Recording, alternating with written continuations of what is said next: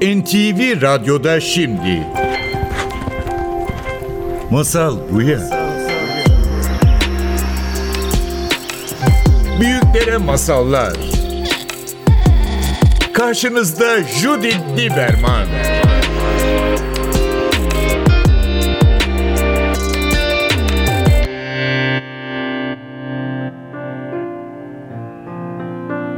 Masal Buya'ya hoş geldiniz. Bugün yine evden bir programla birlikte benim konum Ünal Güner. Ünal hoş geldin. Hoş bulduk. Nasılsın? İyiyim, iyiyim. Daha bir ay önce galiba yeni kitabın çıktı. Güzellik Tohumu ikinci kitabın. Destek Yayın Evi'nden çıktı ve bugün aslında bu kitabı konuşmak için bir araya geldik. Ama direkt kitaba atlamadan önce çoğu konularıma sorduğum bir soru ile bizim sohbetimizi açmak isterim. Bu soru şu. Çocukken Ünal sana masal anlatıldı mı? Anlatılmışsa kim anlattı? Var mı özel masal anlatıldığı bir zaman?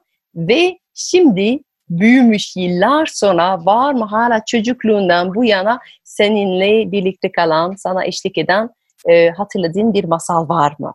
Oradan başlayalım istersen. Çocukluğumun bir kısmı benim Gaziantep'te geçti. Bir kısmı da Malatya Doğanşehir bir ilçede geçti. Ve her kış böyle tabii oralar çok soğuk olurdu. Ee, bir mangal yakarlardı. O mangalın üzerine de böyle bir yorgan örtülür.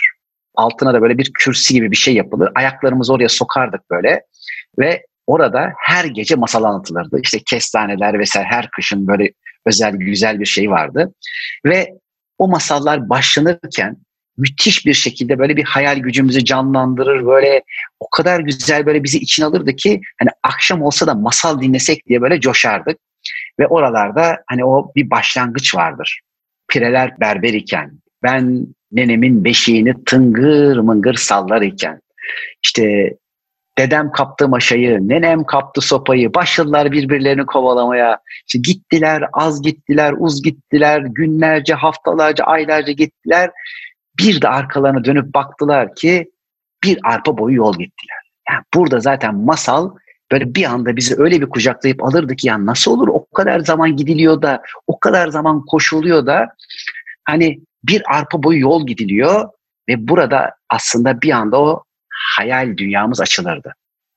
Ve ondan sonraki her gece aktarılan masallarla ve dediğim gibi çok coşardık. Sadece masallar da değil bazen de işte hani böyle yaşamış dervişlerin işte e, daha böyle manevi insanların hayat hikayeleri, onların böyle masallaştırılmış böyle çok güzel hayatlarındaki canlı şeyler her akşam hadi ne zaman masal anlatılacak diye böyle kucaklardık ama en çok o masalların başındaki o tekerlemeler ve bizi zamandan, mekandan bir anda alıp da hayal gücümüzle bambaşka bir yere yani bizim sanki o çocukluğumuzda birçok bir mümkün olan şeyler vardı ama bazı şeyler mümkün değildiği gibi görürdük. Ama masalların içerisine girdiğimizde şunu gördük ki hayır her şey mümkün.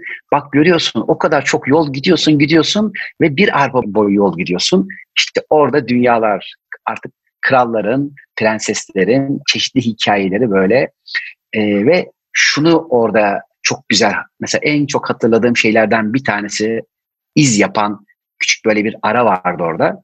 İşte diyelim bir genç sevdiği için yapması gereken bazı görevler ve vazifeler var. Ve bu vazifelerde yedi tane çok zorlu sınav var. Hmm. Fakat yolda giderken aşağıda böyle işte dere kıyısından böyle bazı melodiler bir şeyler gelir. Ama onun gitmesi gereken bir yol vardır. Ve orada eğer kanar ve oradaki işte diyelim ki sesin veya oradaki çağıran şeylerin büyüsüne kapılıp yoldan çıkarsa, asıl gitmesi gereken hedeften kendini alırsa başına bir sürü olaylar gelir. Ve tekrardan yola girer, kendi yolunda ilerlemeye gider. O en son artık ejderhaları, bir sürü şeyleri yener ve diyelim ki o bir kılıçtır. Bazen çok güzel bir çiçek ya da bir elmadır. Özel bir sihirli bir şeydir ve ona ulaşmak üzere böyle müthiş bir çaba sarf eder. O bende şunu uyandırırdı ve hala enteresan bir şekilde o çocuğun hali, o çocuk inadın hali belki bugün de o masallarla devam ediyor ki evet hani bir şey yapacaksan, hedefine koyduysan o hedefe doğru gidebilmek üzere işte o kahramanın yolculuğunda olduğu gibi hedefine giderken gerçekten gözünü hedefinden ayırmadan azimle, şevkle git ve işte o elmaysa, o bir kılıç, bir güçse ya da işte çok özel bir şifalı çiçekse, bir bilgiyse, bir idrakse onun içinden git ve benim işte bu masallarım hala içimde onun için hayal dünyamda devam ediyor. Yani resmen şey diyor çocuklara, adam yani bir yolculuk var, bir yolun var. O yolu bul ve sapmadan devam et, vazgeçme. Gerçekten çok önemli çünkü bu modern dünyada sürekli sapmaktayız ve odağımız bozulmakta. Ama orada bir adanmak ve odaklanmadan bahsediyordu. Her defasında ben bunu fark ettim.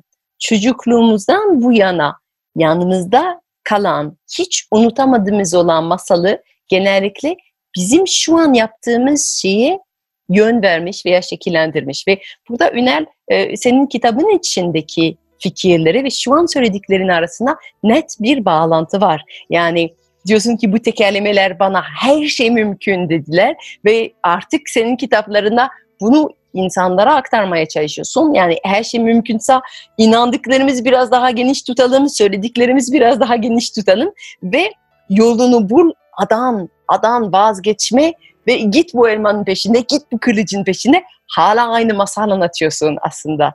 Gerçekten bu Evet. masal ma- mayasının içinde büyüdün, masal kazanın içinde gençliğinde düştün. O yüzden izin verirsen e, sana ben de bir masal anlatmak isterim. Hem sana hem bizi dinleyenlere.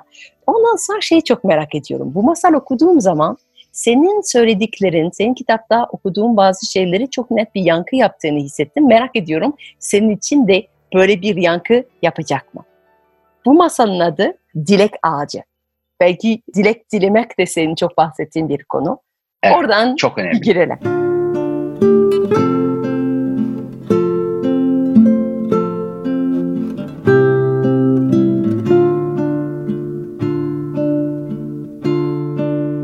Yaşlı yolcu ormanda bütün gün doğru olduğunu tahmin ettiği yöne yürüyüp durmuştu. Ama orman öylece uzayıp gidiyordu. Ne bir ev ne de bir köy. İnsanlara dair tek bir işaret yoktu hala ve gece hızla yaklaşıyordu. Geceyi ormanda geçirmesi gerekecekti. Bu ne ilk ne de sondu aslında. Bir köyden diğerine, bir işten ötekine yollarda geçirdiği yıllar boyunca kaç kere ağacın köklerinin arasında kıvrılmıştı. Hatırlamıyordu bile. Bu gece farklı değildi. Ağaçların altındaki toprağın yumuşaklığını yoklayarak kendine olabildiğince rahat bir yer yapmaya çalıştı. Büyük bir ağacın insanı kucaklayan köklerine yerleşmekte karar kıldı. Ağacın gövdesine yaslandı ve derin bir inilti çıkarttı. Yiyecek bir şeyler bulmak için çantasına baktı. Geriye sadece bir ekmek ve yolda rastladığı son çiftlikte ona verdikleri elma kalmıştı. Bir sonraki köyün ne kadar uzakta olduğunu bilseydi belki daha fazlasını isterdi. Birdenbire kendini yaşlı, yalnız ve terk edilmiş hissetti. Kendi kendine mırıldandı. Üstüne üstlük gerçek bir yemek olan bir masa olsun isterdim. Şöyle içimi ısıtacak, dumanı tüten güzel bir çorba, sıcak bir ateş, şu kalan dişlerimi acıtmayacak yumuşak bir beyaz ekmek. Sonra şaşkın gözlerinin önünde birdenbire bir masa belirdi. Üzerinde dumanı tüten koca bir kase bal kabağı çorbası. Bulutlardan daha yumuşak bir ekmek vardı. Etrafı taşlarla çevrili bir ateş yanıyordu. Bu lütfün nasıl gerçekleştiğini sorgulamayacak kadar açtı. Ellerini ateşe ısıtıp sofraya oturdu. Ve çorbayı höpür höpür içmeye başladı. Tadı olağanüstüydü. Yıllardır ağzına böyle lezzetli bir yemek koymamıştı. Ama ona çocukluğundaki hayatın daha basit, yemeğin daha bol olduğu günlerdeki yemekleri hatırlatmıştı. Çocukluğunu hatırlayınca annesinin süt kremasından yaptığı muhallebiyi canı çıktı. Hala kendi kendini konuşuyordu. en çok sevdiği yiyecekleri saymaya başlamıştı. Bahçeden tatlı kış kabağı, ince gevrek tava ekmeği. Ah annem bir de erik reçeline vanilya eklerdi. Ama asıl en sevdiğim pekan cevizli turtayı yapardı. Şimdi çikolataya bulanmış bir dilim turta için neler vermezdim. Sonra beni yatağıma yatırırdı. Kuş tüyü yastık başımı tutan melekler gibiydi. Ve beyaz çarşaflar öyle gıcır gıcır olurlardı ki üzerime yumuşacık inerken kat yerlerini açılma seslerini duyardım. Ve şaşkınlıktan dehşete düşmüş gözlerinin önünde sıraladığı her şeyi masanın üzerinde beliriverdi. Arkasını döndüğünde onu bekleyen küçük bir yatak gördü. Hiçbir şeyi sorgulamayacak kadar şaşkın bir halde tıka basa doyana kadar yedi ve beyaz çarşafların arasına girdi. Gözlerini kaparken yorganı üzerine çeken yumuşak bir varlığı hissetti. Adam aslında tesadüfen bir dilek ağacının altında oturduğunu bilmiyordu.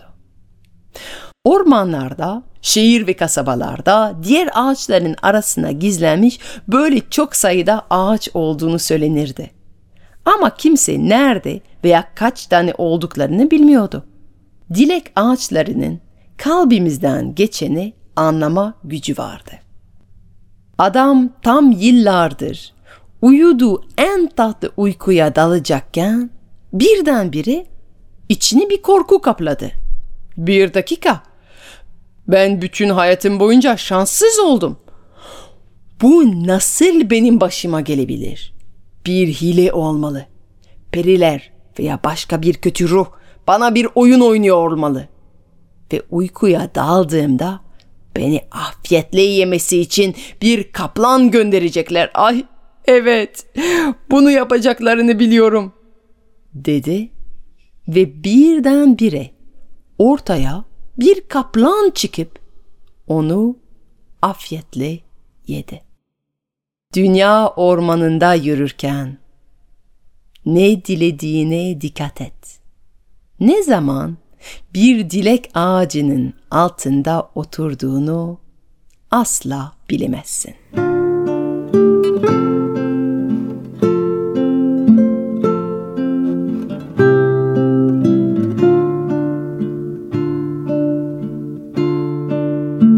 tam da aslında olanı o kadar güzel anlatmış ki. Şimdi ben de Güzellik Doğumu kitabında bu masalı belki şu şekilde yorumladım.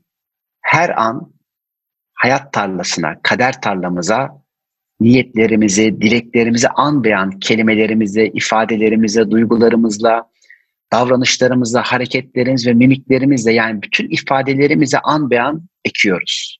Hayat için bak bunun adı kaplan, bunun adı işte çok güzel bir yemek. Bunun adı işte o pamuk gibi bir ekmek diye bir kural yok. Senin tüm taleplerin yerine geliyor. Toprak sana ektiğin her şeyi misli misli veriyor. Kader tarlan senden çıkan her türlü ifadeyi bir dilek, bir niyet gibi alıyor. Hatta bir emir gibi alıyor. Toprağın bildiği sana bereketli olarak tekrardan sunabilmek. Ama sen kaplan çağırmışsın, ya da çok güzel bir oyun arkadaşı çağırmışsın, çok güzel bir ilişki çağırmışsın ya da zenginlik çağırmışsın. Bu senin potansiyelinle alakalı. Eğer korkuların ve endişelerin varsa potansiyelinde, birikimlerinde, hayata gereği kadar güvenmiyorsan, kendini, dünyayı, hayatı, insanı, varlığı yeteri kadar sevmiyorsan, kucaklayamıyorsan kucaklanamıyorsun. Hani eskilerin yine söylediği gibi hani ektiğin şeyi biçiyorsun bu toprağa. Öyleyse bu kader tarlası zaten senin dilek ağacın. Ne dilersen sana dileğin verilecek ve dilediğin kadar verilecek. Sana bir şey soracağım. Bazen işte bu söylediklerini çok güzel buluyorum. Çok e, içime sığınıyor. Ama bazen böyle bir şeklinde duyuluyor olabilir. Korkum var, ifade etmemem gerekiyor. Bastırmam gerekiyor aslında belki hissediyor kalbinde bir kişi korkuyor ama şey düşünüyor sanki bir tabu oluyor. Korktuğumu söylemeyeceğim işte endişe ettiğimi söylemeyeceğim ve bu negatif duyguları bastırarak ancak yaşayabileceğim. Sen bunu tavsiye ediyor musun? Böyle değil.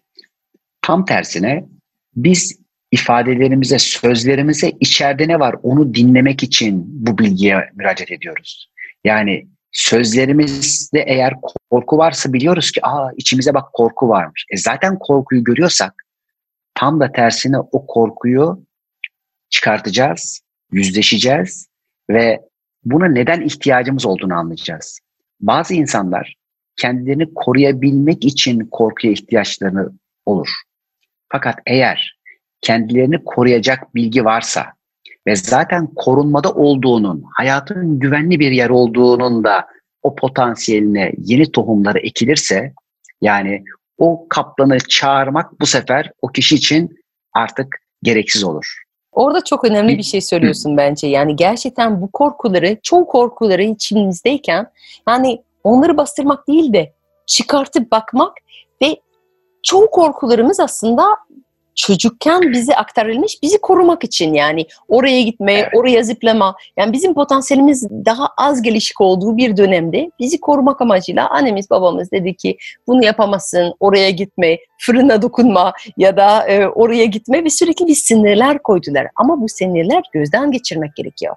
Bu korku beni hala koruyor mu? Yoksa aslında bu korku beni şu an istediğim şeyinden mi koruyor? Çok önemli bu. Şimdi korku gerçekten birçok kişi için ihtiyaç. Fakat korku karanlık bir enerji ve insanı karanlığa ve negatife çeker. Korku içinde yaşayan bir insan sevemiyor, güvenemiyor ve güvenemediği için de sürekli kaplanlar onu yiyor. Oysa ki hayatın prensiplerini doğru okumalarla okudukça anlayarak anladığını da hayat içinde uygulayacak bir idrak bilgisine sahip oldukça bu sefer ne ekeceğini, dilek ağacına ne dileceğini bilmeye başlıyor. Şimdi şöyle her birimiz inansak ve tam da buna emin olsak. Ben gerçekten ne dilesem oluyor desek. Dileyeceklerimize çok dikkat ederiz değil mi? Yani dilek ağacının altında oturduğuna emin olan bir insan ifadelerine, kendinden çıkan enerjilere dikkat eder, özenir. Fakat bu sisteme yeteri kadar güvenmeden ne olacak be? İster korkarım da, ister işte şöyle de yaparım, böyle de yaparım diye hayatı küçümser ve önemsemez. Oysa ki ne kadar güçlü olduğumuzu hayal gücümüzle, imajinasyonlarımızla, ifadelerimizle ne kadar güçlü bir yaratım etkisine sahip olduğumuzun eminliğinde olsak bu sefer bu gücü daha doğru yerde doğru şekilde kullanmaya kalkarız. Seni dinlerken aklıma şey geliyor aslında bu Söyle. başlangıçta şey dedin ya çocukken tekerlemelerle başlıyordu masalları.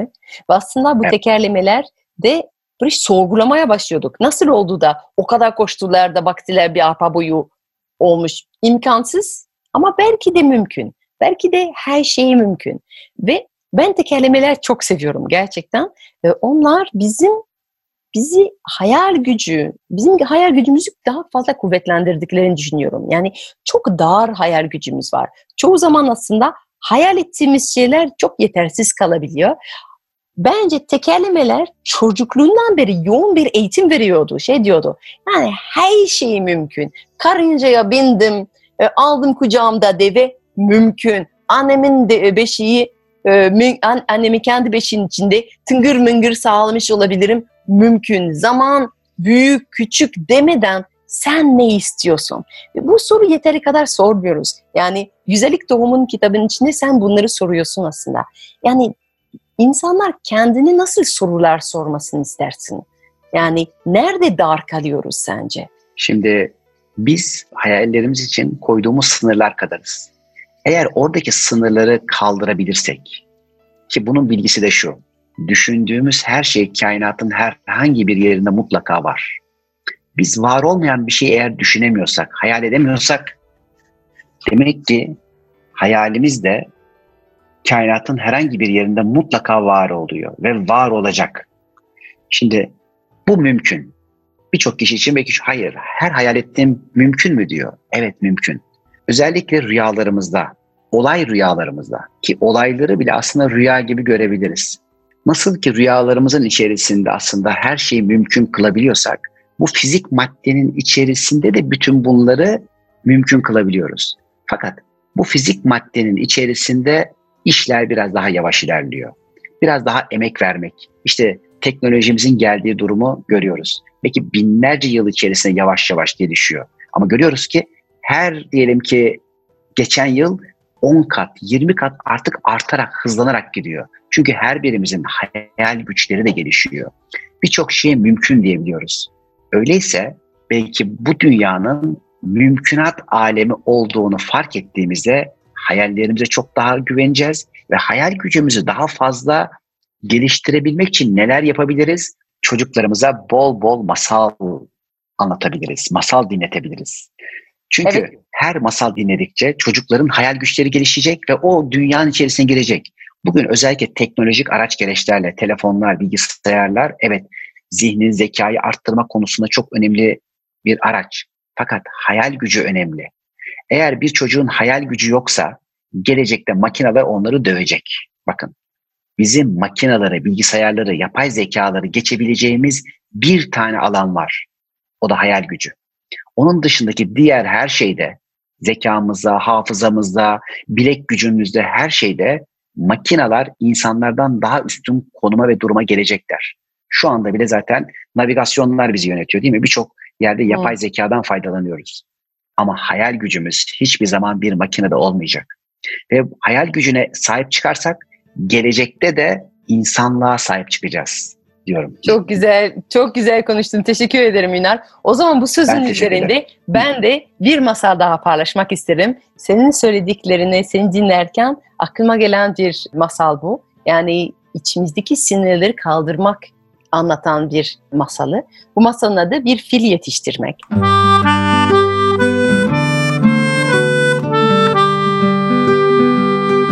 Hintli bir şehzade kendine yeni bir fil seçmek üzere ülkenin en iyi fil yetiştiricilerinin sarayının bahçesinde çağırdı. Ertesi gün bahçede 20'ye yakın fil bekliyordu. Hayvanlar sarı, pembe, mor boyalarla süslenmişti. Boyunlarında itinayla örülmüş çiçeklerden taçlar ve her hayvanın etrafında onu terbiye etmek için sivri çubuklarla bekleyen 50 yardımcı vardı. Şehzade bu renkli kalabalığının ortasında gezmeye başladı. Fillerin hortumlarını okşuyor, sivri çubuklarla dürtülen filler şehzadenin önünde diz çöküyorlardı. Şehzade bir filin önünde durdu. Diğer fillerden farklı. Yanında onu kontrol etmeye hazır bir yardımcı kalabalığı bulunmamasıydı. Filin genç sahibi tek başına gelmişti.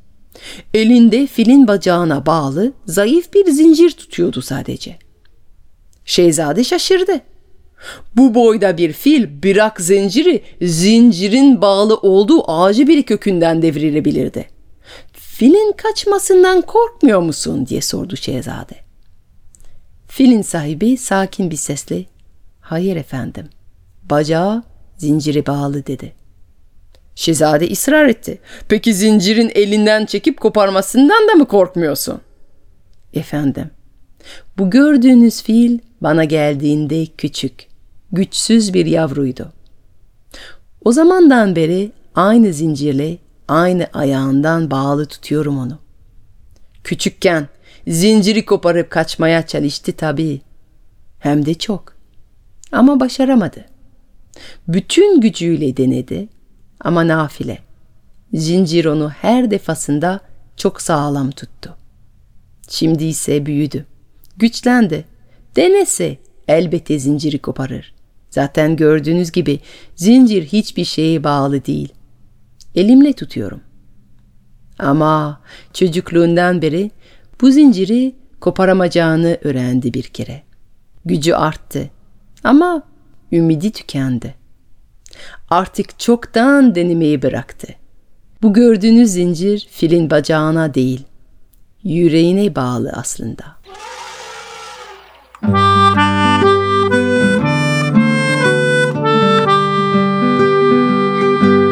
Kapanış Çok olarak dinleyicilerimize bu, bu masal içinde sen ne duyuyorsun ve belki oradan bize nasıl bir e, tavsiye vermek istersin? Gerçekten çok güzel bir masal. Burada özellikle her birimizin kafasında oyularak yapılmış bazı putlar var. Bunlar inanç kalıpları. Şu şöyledir, bu böyledir diye zannettiğimiz bazı kavramlar var. Ve bu inanç kalıpları her birimizi bazı alanlarda yönetiyor olabilir. Ve olmaz dediğimiz şeyleri aslında inanç kalıpları sağlıyor.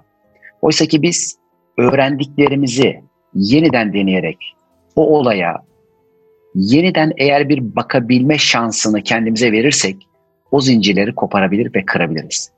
Onların adı mümkün değil. Onların adı bu olmaz. Bu mümkün olmaz. Ben şöyle olamam, ben bunu yapamam, ben buraya gidemem, dünya şu hale gelemez zannettiklerimiz olur. Özellikle her birimiz için olur. Bu mümkünat aleminin içerisinde hangi tohumu ekersek kader tarlamıza o ağaç büyür ve hem biz o meyvelerden yeriz hem bütüne hayır ve katkı olarak meyvelerimiz sunulur.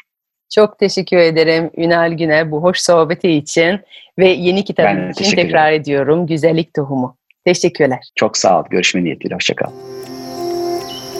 Judith Lieberman'la Masal Buya'nın bugünkü bölümü sona erdi. Kaçıranlar ve tekrar dinlemek isteyenler için programın tüm bölümleri NTV Radyo'nun web sitesinde Apple, Google, Spotify podcast hesaplarında. İstediğiniz zaman ulaşabilir, istediğiniz yerde dinleyebilirsiniz.